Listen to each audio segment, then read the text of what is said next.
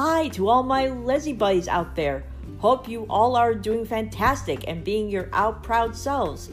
It is December. This year has moved quickly, it seems. In a blink of an eye, the year ends. You have experiences, friends, family, relationships, etc., and then it ends. And what are you left with? Memories. Memories are what most of us are left with at the end of each year.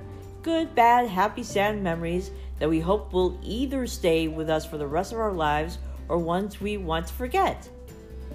My year started and ended with me still being single and in the middle just enjoying hanging with friends and family. Also, building a wonderful lesbian queer women community here in Chicago. So, the memories for this year are good, I guess. What to look forward to for next year? What are your wishes and dreams for next year? The main thing I hope will never change for me and all of you is that we all are ourselves no matter what happens.